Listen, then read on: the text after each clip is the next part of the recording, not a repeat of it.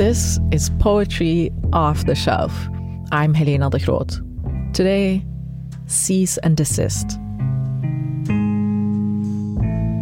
Laura Mullen recently came out with a new collection about a world she knows well, but a world she no longer feels at home in academia.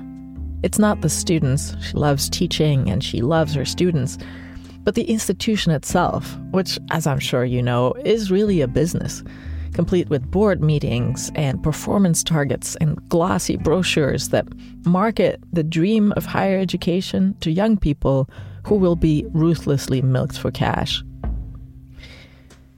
In her new collection titled Etc., Mullen decided to push this milk metaphor as far as it would go by remaking academia into a dairy conglomerate where language is carefully managed, vetted, and sanitized. Because the last thing they need at this fictional conglomerate is people speaking their minds. Meanwhile, in the real world, a few weeks before the book was set to come out, Laura fired off a quick tweet. It was a Thursday around 9 p.m., and for the past few days, she'd been watching the news, horrified to see how, after the October 7th attack by Hamas, the IDF was now meting out collective punishment against the entire civilian population of Gaza, bombing refugees as they fled, bombing patients as they lay sick or wounded in the hospital. Laura has since deleted the tweet and asked me to respect her decision, but it went something like If I were treated the way Palestinians are, I too might be tempted to attack Israel. It didn't take long for the death threats to start coming in. Two weeks later, she resigned from her post as Kenan Chair in the Humanities at Wake Forest University in North Carolina. When I sat down to talk to her, she was still dealing with the fallout from her words. But she was also in a place she loved, New Orleans, where she used to live. Here's our conversation. First of all, how's New Orleans? How's it being back? Oh my God, it's so amazing. It's absolutely life saving. I um, I went to the Po' Boy Festival yesterday, and it ended with a set by George Porter Jr. and he played a Sly Stone tribute, and the tribute mm-hmm. included "Thank you for letting me be myself again." And I was like, "Yes, New Orleans. That's New Orleans. It's just it's heaven to be home." I, I told the people at Octavia books, my highest life aspiration is to be regarded as an honorary local poet in New Orleans. How long did you live there? Eight years. Uh huh. That's interesting. That eight years has done so much that you feel like that is home. What, um, what is it about New Orleans, you think? It really is that permission. It's so um, arts oriented, so open. Just, it's okay to live here in a way that it mostly isn't in America. Yeah. Anyway, yeah. let's let's get down to it. yes. Okay. So there are two things that I want to talk about. I want to talk about your book, obviously. Yeah. I also want to talk about the situation that you're going through right now. The most famous poem I'll ever write. I know. The thing I realized is when I wrote ETC, I was terrified of the risks I was taking in the book absolutely terrified. I, I sent the manuscript to a former teacher and mentor and friend, D.A. Miller, and he called me up and he said, What is wrong with you? You're so scared. I, I don't even think this manuscript as it is right now can eh, be any good because you're so terrified. And I was like, okay, okay, all right, that helped. And I, I backed off of the fear, kind of got through it a little bit. And then, um, and then, and then the book went along and went along and was accepted and got close to publication. And my wonderful publishers suddenly started emailing me at like 3 a.m. to say, uh, there are some issues here we think lawyers should look at. And so we went through that with like the um, okay, this corporation name has to come out, and you can't say this in an interview, and boom, boom, boom, boom. So I went through this terror and then I got over the terror and then I went back into terror. And then um, the shit came down that is coming down now.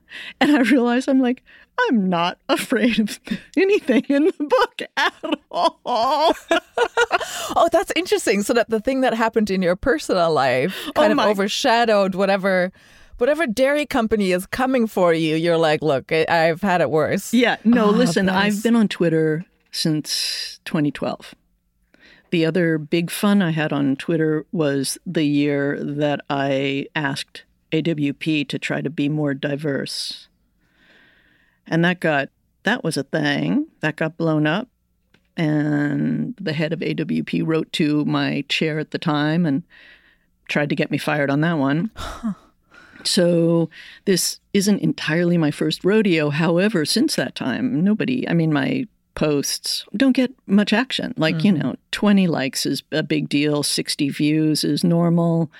And this got 35,000 views. Um, I'm just going to pause for a minute, Helena, and just like breathe a little bit because I've been um, sick with stress for over a month, like physically sick and unable to sleep. And I am totally willing to talk to you about this, but it might be nicer to start with the book. Yeah, of course, of course. Yeah. Yeah. Okay, let's come back to it. Yeah. Um, so, right. So, your collection opens with a poem about a dairy farmer strike in 1932. Can you tell me sort of the story behind the dairy strike? What happened? Why were these farmers striking? And what was it about that story that struck you? Okay. So many layers to it. Um, first of all, I'm uh, the daughter of a stevedore. I was raised to believe in unions. My father played me the weavers in my cradle.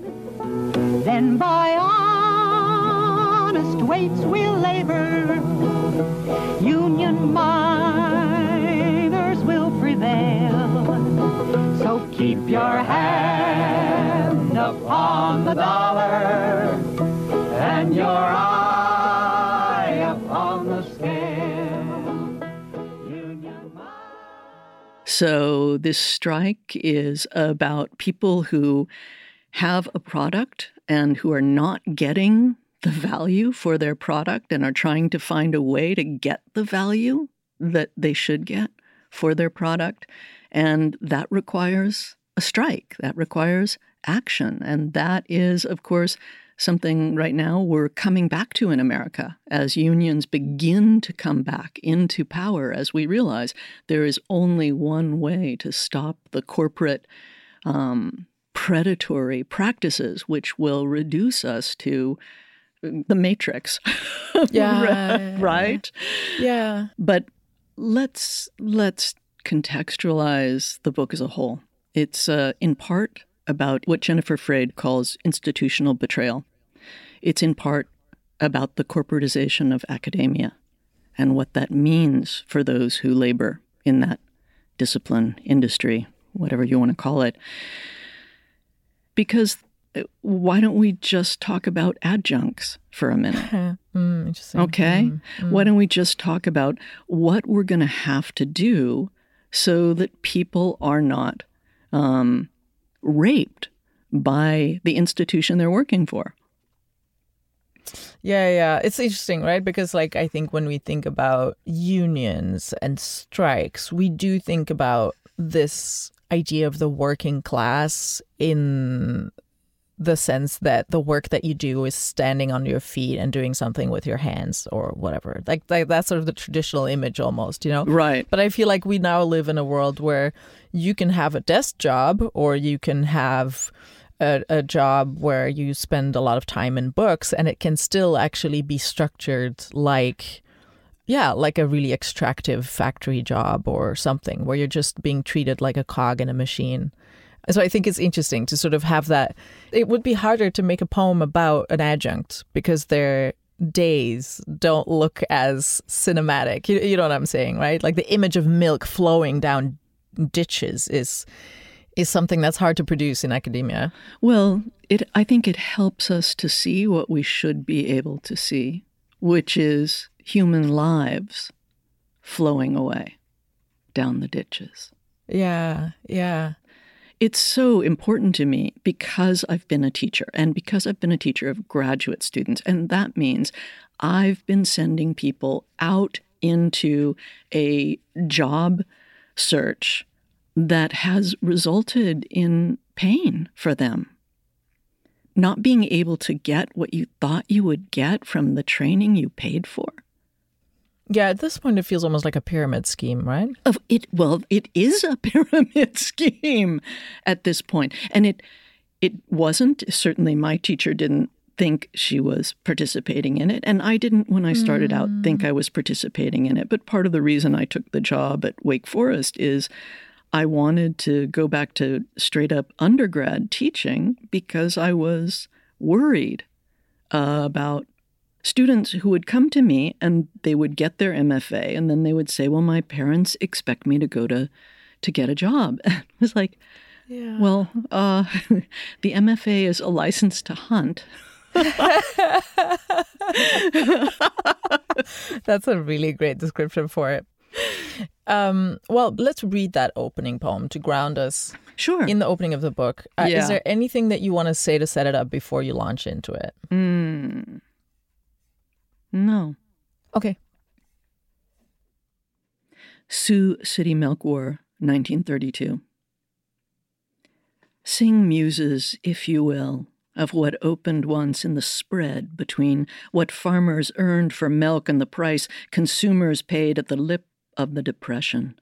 Speak of roads shut by mazes of hay bales, hot farmers with shotguns asking drivers their business, and the ditches running white with the poured out milk on this holiday, which was the word used in place of strike. Tell us again of that long ago August and those for whom justice became urgent. Sing of the right to collective bargaining, if you love us. Or let the silence eloquent around that lost history speak here of fearfulness. Chant the history of hikes and dips in land prices, the diminishing numbers of farms, and remember now the great corporations, wielders of the cease and desist letters, whose names, removed here, we must not take in vain. May the talking flower or satellite dish, from which our avatar partially emerges, echo the words of Mr. Archie Wright, who saw the small farm as the basis of our democracy, and said, To live, you have to think. So, for instance, this poem, um, yes. where it says, Remember now the great corporations, comma. In the first version of the poem, we got a list of the names of the great corporations. And um, my very smart, wonderful, beloved publishers said, Laura, uh uh-uh. uh you know, and I was like, well, why? And they were like, Laura, we don't want to get a cease and desist yeah. letter. So I was like, oh, wait, this actually makes the poem better it does. It yes. makes the poem better, especially because it gave me the chance to make the religious crossover, which keeps happening in the book, and the way we're sort of Christian about our capitalism, you know? Mm-hmm, so mm-hmm. I could say the names we must not take in vain. Mm-hmm. It is really wonderful. And Wielders of the Cease and Desist letters is such a great. Um, God, what is the word now? Uh, you know, an adjective that always goes with the same person, you know? Mm-hmm. mm-hmm. You know Absolutely. About, right? No, I do know. And yeah. it's almost like one of those ancient poems in which yes. wielders of the cease yes. and desist letters would be attached to their name. Exactly. you know? That's exactly what it feels like. Yeah. Um, so it's beautiful. I mean, it really elevates the poem, I think. Uh, I but to hear that it came out of 3 a.m. anxiety from your publisher, I think is is kind of brilliant. Or from, you know. Yeah. Yeah. And what I thought was such an interesting choice is that you open the book with the poem that is maybe the most um, well behaved. Can I put it that way? Mm. it really gave me the impression like, okay, this is a poem that opens a politically engaged book, a kind of like an essay of sorts, uh, rooted in historical research. And then I read the rest of your book. And what I thought was so fabulous was that you immediately bring in Elsie, you know, the mascot in the shape of a cow for an, again, unnamed dairy company. And Elsie changes the whole game. She leads you into all these directions, right? She, does. And she's She is all these persona. Uh, and, you know, she's sometimes a mascot and she's sometimes like a corporate girly, you know, with meeting minutes and a statement necklace yes, made out of daisies. the the chair of a department of anguish. it's amazing. It's so good. So good. And in some poems, she's a deity, which also led me to one of your favorite, one of my favorite puns from your collection. Uh, I don't even know how to Com- do it in audio. comma deity. She's deity. There comma you go. deity, where we where we mix the commodity and the deity Yes. together. Yes, I know. For me, I was like, I just, I was ecstatic. I tickled myself pink with that one. Oh my God, I can believe it. Because when I read it, I thought, how have I never seen this before? This is just too good. Like it encapsulates everything about our current time, you know? Things like that. The book gave me a lot of gifts, like the dyslexic smear, I'll call it, between diary and dairy. Yeah. Mm-hmm, that mm-hmm, that was just mm-hmm. it was just a gift. And so, where did she, what happened to your poems once you found Elsie? Like, where did she lead you? Do you remember anything feeling possible or an insight happening or a direction that you thought, huh, that's just thanks to Elsie? Um, the whole book is thanks to Elsie. and I suddenly remembered and tapped into this image that was so deeply a part of my childhood. Uh, if, if you grow up in America, Right. this face is everywhere. Everywhere Huh. everywhere. It really is the comma deity. And once I started doing that research and thinking into it, it just, yeah, it, the book wouldn't exist without her. Yeah. I really love Elsie. I mean, I love how all of her different identities, whether she's a deity, comma deity, or she's a girl boss, Mm-hmm. or she's a slightly huffed sort of, you know, white woman who has been, you know, wronged Yeah. in some way. Like they all read as still the same person and a person that's very pervasive in America. yes. Well, there was a um, a poem that I was wondering you want to read. One of the Elsie poems uh, is the one on page fifteen. Stop writing about me. Oh, I love that poem. It's one of my favorites. Oh, good. So, yes, thank you for that. Uh, again, maybe can you set it up a little bit? Maybe I don't know. Maybe the state of mind that you were in when you wrote it, or you know, like Oh, because this is you know the reason I'm asking you is this is a little bit further away from unions and milk. This poem. Yeah, let me let me think about that, as Elsie says. um, uh, you know, okay, let's just let's just lay it on the table. This uh, entire book was written at what was then maybe the worst part of my life. Now it seems like nothing. um, but the entire book uh, was written out of rage and pain and grief. And all the Elsie poems, Helena, came extremely quickly. I wrote 80 poems in three months. I mean, this book is a fraction. There's a someday director's cut of all the stuff I cut out mm, to make it the shapeliness that I uh, liked for this. But to remember the state of mind for any of the poems, it's not going to be very various. They all came rushing out of me. I just would come home, open the notebook, and just just go just go into this place. And i was so grateful for the way i was very isolated I, for the way the poems gave me a place to um, speak.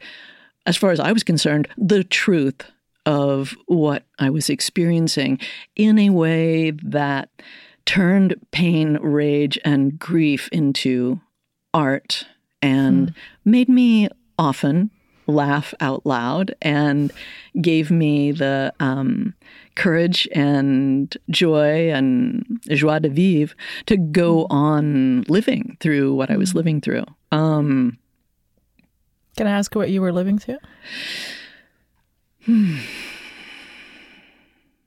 Um, boy, oh boy, oh boy. Uh, let me think about that. um, it, uh, yeah. And I would say, I think the easiest way to say that, and you hear in my voice the fact that I haven't really prepared myself to answer that question, but let me just say, I, I'm a first generation college student, and it meant the world to me to be able through mentoring and training and hard work to become a writer and a scholar. Uh, there was a chance I wasn't going to go to college at all. I, I, was a waitress and had a motorcycle and thought I might be an, a visual artist. And um, when I began to realize that the thing I'd worked so hard to become was, in fact, uh, a thing that involved a participation in an institution that was deeply compromised and, um, in fact, as we discussed earlier, potentially leading people to spaces that would be extraordinarily difficult and painful for the whole of their lives, I was devastated. Just devastated and lost. Did something happen because you had been in academia for a while by then, right? Did something happen that that came to a head then? Um, I think uh, that because of who I am, um, I adore teaching. And I really, really am ecstatic to have had the chance to work with the students I've worked with because I've worked with amazing people. Um, academia itself has not been uh, a easy place for me to be. And because I've done what you need to do in academia, which is to follow the good jobs, um, I have spent most of my life in places I didn't want to be. The eight years in New Orleans were ecstatic and special. Um, they did involve an 80 mile commute each way, um, but they were worth it uh, because it was the first time in my adult life that I got to live where I wanted to live. Hmm. So, and you were how old when that happened? Uh, that was 2000 13. So, what, 55? 50s? Yeah. Okay. Wow. That is kind of dark to think that you had to wait until you were mid 50s to live somewhere you wanted to be. Okay. Yeah. And, and then I left and took a job and I live somewhere I don't want to be. Yeah. so, um, it just, just, let's just say, uh, it, it's been really dark and really hard. And there's certain ways that academics are that I'm just not like that. Uh, I'm just not. Like, they're just really good at not talking about stuff. And as you can imagine, failed that test miserably. So, so it's just been a really, really uh, long, hard go. And uh, I love the um, Ernest Hemingway quote about somebody losing his money. How did he lose it? Mm-hmm. Gradually and suddenly. Yeah. Okay. So, how yeah. did academia become impossible gradually and suddenly. And I'm not shutting the door on academia. Um, I'm going to teach in December for my favorite low res MFA program, Stetson's MFA of the Americas, which is pure bliss, absolutely pure bliss. And I, I do feel like there's going to be a situation where I'll be able to teach again that will be in a more um, artsy and human context. so, um, but the the the humanities are under extraordinary pressure. So when we talk about, um, you know, Laura, what what changed for you, we have to go back to Archie Wright. We have to go back to the corporatization of academia. We have to say, look, it's not just that I changed; it's also my situation changed. Or, as mm-hmm. they say mm-hmm. about the frogs in the test, the water got hotter and hotter and hotter. yeah. And when I noticed that my skin was bubbling, I was like, dude, where the ice cubes. you found an unlikely ice cube to get you out. Yeah, indeed. indeed. So, okay, so I want to get to the poem "Stop Writing About Me." Yes, uh, the one on page fifteen. Yeah. So, okay, just to set the scene again, you are boiling in a pot, slowly boiling, slowly, slowly, boil. slowly boiling in a pot, and the Yeah, the pot and- is the pot of academia. It's also the Yeah. pot of uh, what we call po biz. You know, mm-hmm. and I'm thinking about what it is to be writing poetry right now. Right. So every night you come home and you open your notebook and you start writing these Elsie poems. Yeah. And And on this particular evening, she says to me, Stop writing about me. I'm like, like uh, and I, I Oh, wondered where the rest of that would go. Stop writing about me like this, Elsie says, primly.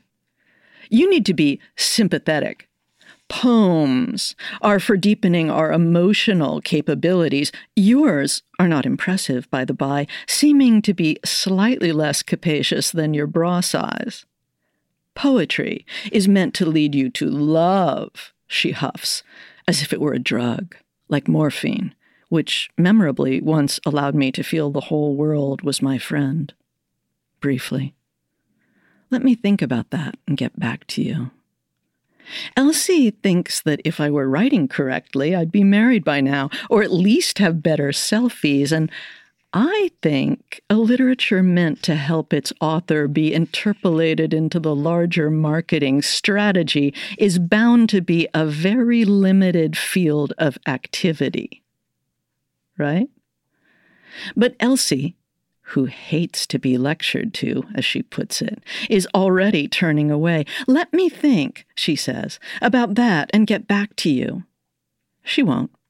She fixes her lipstick, adjusts her statement necklace of yellow daisies, I think it's a choker, actually, and fluffs her horns. Please, I hear her humming as she prances off, and she repeats it. Me, she adds, like I. it's so interesting how this poem, um, like all the Elsie poems, you know, comes out of this conceit, this cow, this, you know, mascot that has these other layers to her persona. And then so much reality enters the poem. And I just want to ask you a little bit more about that scene. Uh, let me think, she says about that, and get back to you. She won't. She fixes her lipstick, adjusts her statement necklace of yellow daisies, and fluffs her horns.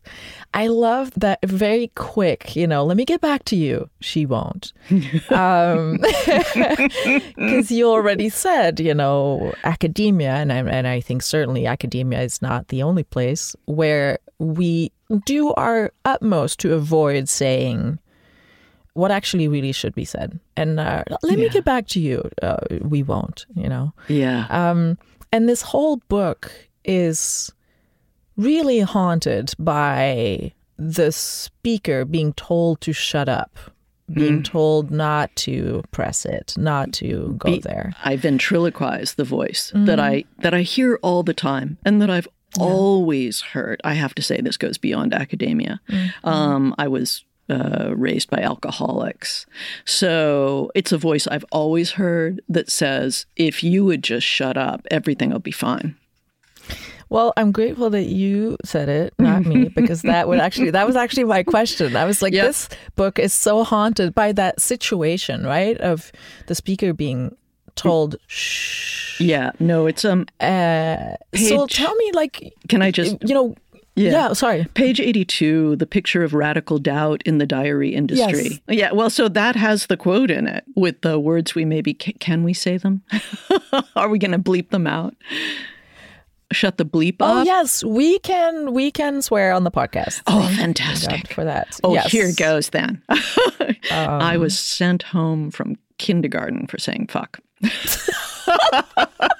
Wow, you started early. That Uh, school and me, man. wow, it's so interesting how um how long this line is in your life. You know.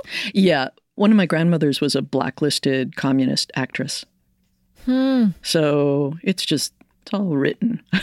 you know, it's all it was all like it just from the beginning. I was also sent home from kindergarten for refusing to salute the flag. so so yeah. Kindergarten. Wow. Yeah.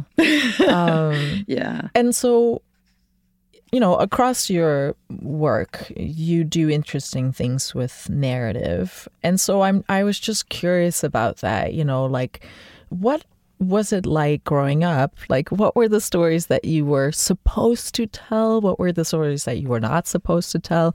And what did it make you feel about story as something to trust or not? Mm. Wow. Um, eh, let's see. Uh, if I go, I mean, I'm I'm Irish American. So and and as I say, there was a shit ton of alcoholism. So stories were part of things, and people telling stories to make themselves look good, but also um, wonderfully. Uh, the family liked jokes, and my father also liked the stories that showed off the problems a little bit, but he didn't like other people doing that. He could do that about himself. He, you couldn't do that about him. Um, and my mother was, as I say in a, another poem somewhere, is she one of the last things she said before she died was that she was an Egyptian. She lived by denial. Um, this is a woman who, when I said, "Can we talk about, you know, can we talk about the fact that you know you're going to die?" She said, "Laura, that is so tactless." Ooh. tactless. Um, so there was a lot of pressure not to speak and not to speak the truth. And when I was about 15, I tried to kill myself. My grandmother, um, who was a brilliant, brilliant woman, not the actress, but the art dealer, gave me a journal and said, You have something inside you probably need to let out. And writing has been my lifeline ever mm. since. So I've always kept writing as the place where, when everything around me is saying, Shut the bleep up, mm-hmm. I have a place I can go to and I can say the thing that's real, and that keeps me alive. And I, what is so interesting, I think, about, you know, kids is that whatever context they grow up in, initially when they're little, they'll think is normal, Yeah. yeah, yeah, yeah. right? And so you Yeah. you adjust. Um, you you adjust. and I'm wondering, do you remember when the cracks started showing? When you started to realize this is not normal, or I do not want to uh, join in in telling these false stories or not talking about the things I want to talk about. When did the cracks start to show for you? I think the um, cracks showed the whole way through, but the the moment of a suicide attempt is the moment of somebody saying the the cracks have become an abyss. Right. That's why I was curious, you know, like when it, because that seems like you've been trying to shout it, but no one's listening for a while. Yeah. yeah, um, there goes my voice. Sorry, I'm, think it's a. I think it's um, there's in in more than one book of mine. There is the image I realized of the scream that Yeah. comes in at the end of this, and um, yeah, I think weirdly uh, from the beginning, it's just absurd. But I somehow um, fell out of the womb saying. It's not fair. Oh, yeah. Some people are really like that, and it's gonna be a rough life. But yeah, Yeah. that's so interesting. Yeah. I mean, but that is what I'm most curious about in reading your work and and reading all of the poems in this collection that that mention that or that kind of play into that sort of like oh shut up don't talk about this this needs to be removed like you know this name cannot be taken in vain this you know cease and desist letters like the whole poetry collection is struck through with this idea of like don't say what you see is clear and plain for all to see because Yeah. that's not what we do here you know That's not what we do here. And uh, to dip back into the current situation, Yeah. in fact, um, you may be uh, deliberately misinterpreted and vilified and threatened.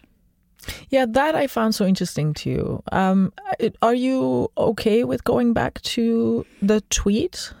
Um, I can. I was thinking last night about how much my time in New Orleans played into um, my writing that particular post, which, as I say, I thought was going out to five of my closest friends. But if you have this sense of injustice and you live in places where things are unequal, you become very, very, very aware of the costs of inequality. So I was I was sort of playing last night as I sat in bed with a version, another version of the the post, which would you know go something like, um, uh, let's see, if you run a freeway through my neighborhood, if you redline all of my people into dire poverty, if you um, refuse reparations, if you go on enforcing the injustice that results from over 400 years of the appalling follow up to the atrocity of enslavement, I might be tempted to jack your car. Mm-hmm. Yeah. What we do to each other that is violent doesn't come out of nowhere. Ever. But what I think is so interesting about this tweet, well, first of all, as you said, you wrote it for what you thought was five of your, you know, close friends or people who already know you. And of course, then it went out to more people than that. As you said, what did you say? 35,000 impressions or views? By yeah. It's insane. Uh, let's not even think about those numbers. But what I thought was so interesting was that um, the tweet sort of has two layers, right? There's sort of the um, the argument of it, and then there's the tone. And having read your poems, I think the tone is so in line with how you write. You know, like Yeah. you're so Yeah. you're so funny and darkly funny. Um, Always. You're, right? And and sort of always putting it in very vivid. You're a poet, so of Yeah. course there's going to be images. It's going to be grounded in um, the you know the world of the perceptions, and and and I thought that maybe because you're a poet, because you're a good writer who makes things visceral, maybe that was a little too much for people on the receiving end of that tweet. Who um, it's it's very hard in the situation. Um, you know, Palestine. Um, Well, when you look It- too closely, when you look actually, when you actually imagine, it's unbearable. it's it's our job to feel, and it's the failure of feeling that is allowing us to do what we're doing. And my current statement on the situation is um, excuse me, but since I am an American taxpayer and since it means my money, my dollars are going into allowing Israel to commit genocide, I do not feel like I need to support them verbally. I mean, you have to understand I'm 65. I I protested the Vietnam War. This is stupid on the Vietnam level. This mm-hmm, is mm-hmm. really a terrible thing that we're doing to our souls that we will never recover from. And meanwhile, there are bodies, there are lives being lost, and we have no idea what the cost of that devastation is. Yeah. We have no idea, except history, which teaches us that when you oppress and murder people, you make a source of future pain for everyone. Yeah, the losses keep uh, rippling. I mean, Yeah. it just keeps compounding. It keeps compounding.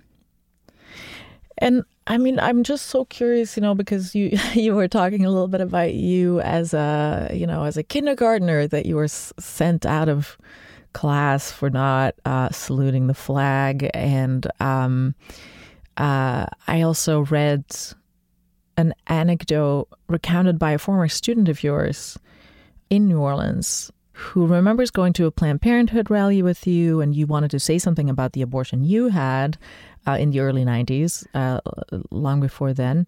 Uh, but you had just become head of the Louisiana State University Creative Writing Program. And so, you know, you realized that, wow, there were possible consequences for you. Like, there, this was possibly not an entirely safe thing to do for you, but you spoke to the crowd anyway. yes. so, well, like, what went, like, okay, as a kindergartner, we can just keep that aside as a nice little sort of character study elements, right? We, we don't have to talk about what went into that decision. You were a kid. But I really want to know, and, and not sort of the the um, the manifesto, right? Like Yeah. it's important free speech. No, but what is it about you that you can see? Oh, I might very well lose my head over this and do it anyway. Mm, the abortion rally, uh, I, I feel like it's much, much easier. This is one of the reasons that um, social media is so problematic. It's much easier to be in a real life situation, real life, real time, and decide to speak. Uh, to speak and then have it picked up by an algorithm and sent out is a whole other thing. So I have to say, I was uh, completely I, I was completely unprepared. I, I mean what's going on in this country around just people just saying a, a single pro-palestinian thing is still actually to me despite the fact that i had a grandmother who talked back to the house Un-American activities committee it's completely shocking to me what we're going through. So i was not prepared When did you realize, like, what was the first inkling that something had gone differently than you thought? Mm. Okay. I think if you will forgive me, I think I'd like to maybe draw a line there because then we get into, we start getting into um, the details and um, all I can all I can say to you, what I'd like to say to you is, you have no unless you've gone through it yourself, you don't know. I mean, Helena, uh, I was told not to take walks alone. I was told that um, someone might co- want to come splash acid in my face. I um, had set up a reading for Cole Swensen, and the police came to the reading to make sure I wasn't harmed. I've spent a month afraid, and I think that. I mean, I appreciate the chance to talk with you, uh, specifically you, about it. But I, I'd like to, if we may, draw draw a line and say, okay, Yeah. enough. It it shouldn't. I mean, yeah. Let's. I I'd, I'd let's talk to Anne Boyer. Let's talk to let's talk to Yeah. all of the fabulous, brave people in this country who are saying no ceasefire now. But that's why it was so. I mean, and I'm and I. Let, let me let me um, how to put this. Anything that you don't want me to say, we will not say, and I will not include. Thank I you. I am trying to understand the boundaries though of this, you know? So like if I probe, please forgive me and don't think that I'm pushing back. I'm just trying to see where that line is. Sure.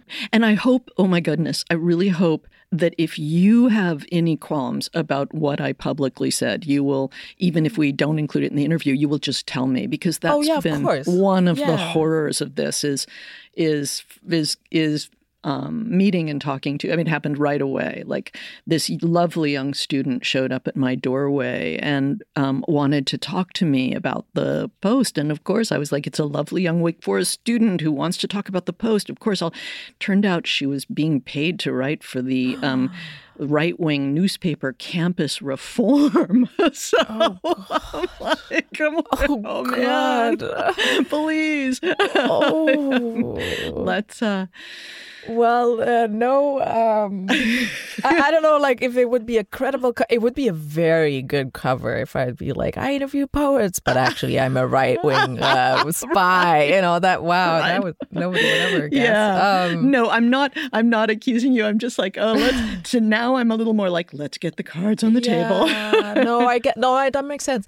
It's just you know what I find so interesting is that your whole book teases apart that sort of phenomenon that happens all across corporate America and academia and like all across our politics and you know uh, what what was the line that we just uh, read? Uh, let me get back to you. Let me Uh, think about that. Yeah, let Get- me think about that. It- you know, she won't. exactly, right? exactly. And So, like, my question here is like, I can see like that you have perfectly legitimate reasons to be circumspect. At the same time, here we are, not talking about the thing that we want to talk about. oh, but what I want to talk about with you is the book. No, I understand Yeah, that. I yeah. understand, but I But- think like it, it. What a what a coincidence that like what the book is about is now coming yeah, or in such clear relief in like your life. yeah, like having written the book, like Yeah. each thing you do, and I would I would really want to say this to listeners: each brave thing you do makes it possible to do the next brave thing, and if you don't do the little brave thing, it's harder to do the large brave thing. So always try for yourself to just like just get in a little bit of something to to get you to the next place. I loved um, hearing Maya Angelou in '92 in Miami say, "You know, if you hear a racist comment and you can't say anything in return, you can get up and leave the room."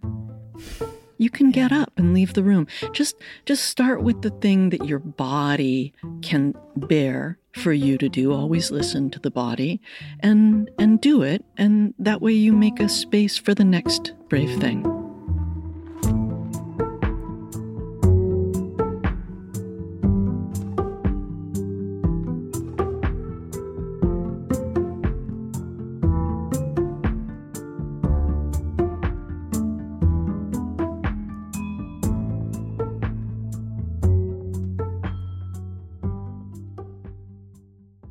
Want to read that NDA poem. Okay, great. I've um, forgotten. Yeah, here we go. Page So 82. it's on page eighty-two. Yeah. The picture of radical doubt in the diary industry. NDA. Are there things I can't say here? Things we've agreed there's no way to say? Are those tears in your eyes as you shush me to catch the chorus, land of the, home of the, insisting again on your version as you force me to stand with one hand held over as if to hide or shield my heart in the fog of feelings that don't matter unless they are the right ones, yours, as you usher in the suits the uniforms believe they can both die for and live to become someday as the arrests start, because your objections are patriotism, my objections are chaos, and you want me to listen to you first, but mostly you want to hear the silence without me. Is it better? It must be better. Everyone will be so free and brave if I just and loving. The gun will lower, the hard gaze below the brim of the helmet behind the riot shield will soften and glow to resemble the face of the goddess Elsie in all of her incarnations, laughing, urging us all to indulge ourselves, healthy and happy, until there is nothing but the sound of joyful cows singing, everyone almost crying with happiness, sniffling into the wadded paper napkins around the juicy burgers, slurping vanilla milkshakes, and weeping with gratitude for the cows and the country where everything is so wonderful all the time, except there's a lot of, but it's treatable, absolutely, of depression, not to mention pain. And if I would just shut the fuck up, stop voting, or say something nice for once, can't you say something nice? If you can't say anything nice, you should just be quiet and it will all be great again, just like it was before, before, before, before, immediately. It's astounding how this poem echoes what's happening, not just to you, but as you said, to so many writers and, and intellectuals. Um, and and people and because. Yeah. here I here I am in New Orleans, which just had an election where only twenty seven percent of the people came out to vote, Ooh. and that means that a whole bunch of people feel like it would just be better if they. Yeah. Well, my question ab- about this book, about sort of the the the the concern of the book. What does it mean to be told to shut up, and and what does it mean to acquiesce? Accu- accu- Can you help me out? Um, acqui- Acquiesce? acquiesce, yeah, acquiesce, acquiesce. Oh my god, I'll get there eventually. It's beautiful. Uh, so, I want to know what you would say to someone who's listening right now and who wants to speak out but sees how dangerous it can be. um, What would you to- say to him either way? Yeah, two things immediately. One, the great advice my grandmother gave me you have something inside you that needs to come out, write it down. Write it down. Start there, write it down. Next, get yourself to a community of like minded people. Be with the people that you can speak to honestly, the people you can speak your whole mind and whole heart to. That is what you must do. And make that community and support that community. Do you feel like you have that community? I am on my way to finding that community. I feel like I have that community. It's far flung. Um, I certainly have that community here in New Orleans. It's one of the great joys of being here. And I am lucky enough to have that community in other cities, in in New York, in um, you know, in uh, and uh, I'm talking to you from New Orleans, where somebody crept up on all the street signs of Jefferson Davis Highway and changed it to Angela Davis Highway. yes, and we have a chance. We always, where there's life, there's hope. We have a chance. We have a chance. I love that. I love that you're in that place now. That must feel really good It's to feel it's- supported by the city. Yeah, I am. I am so glad to be here. But um, Yeah. New Orleans is a state of mind you need to take with you everywhere.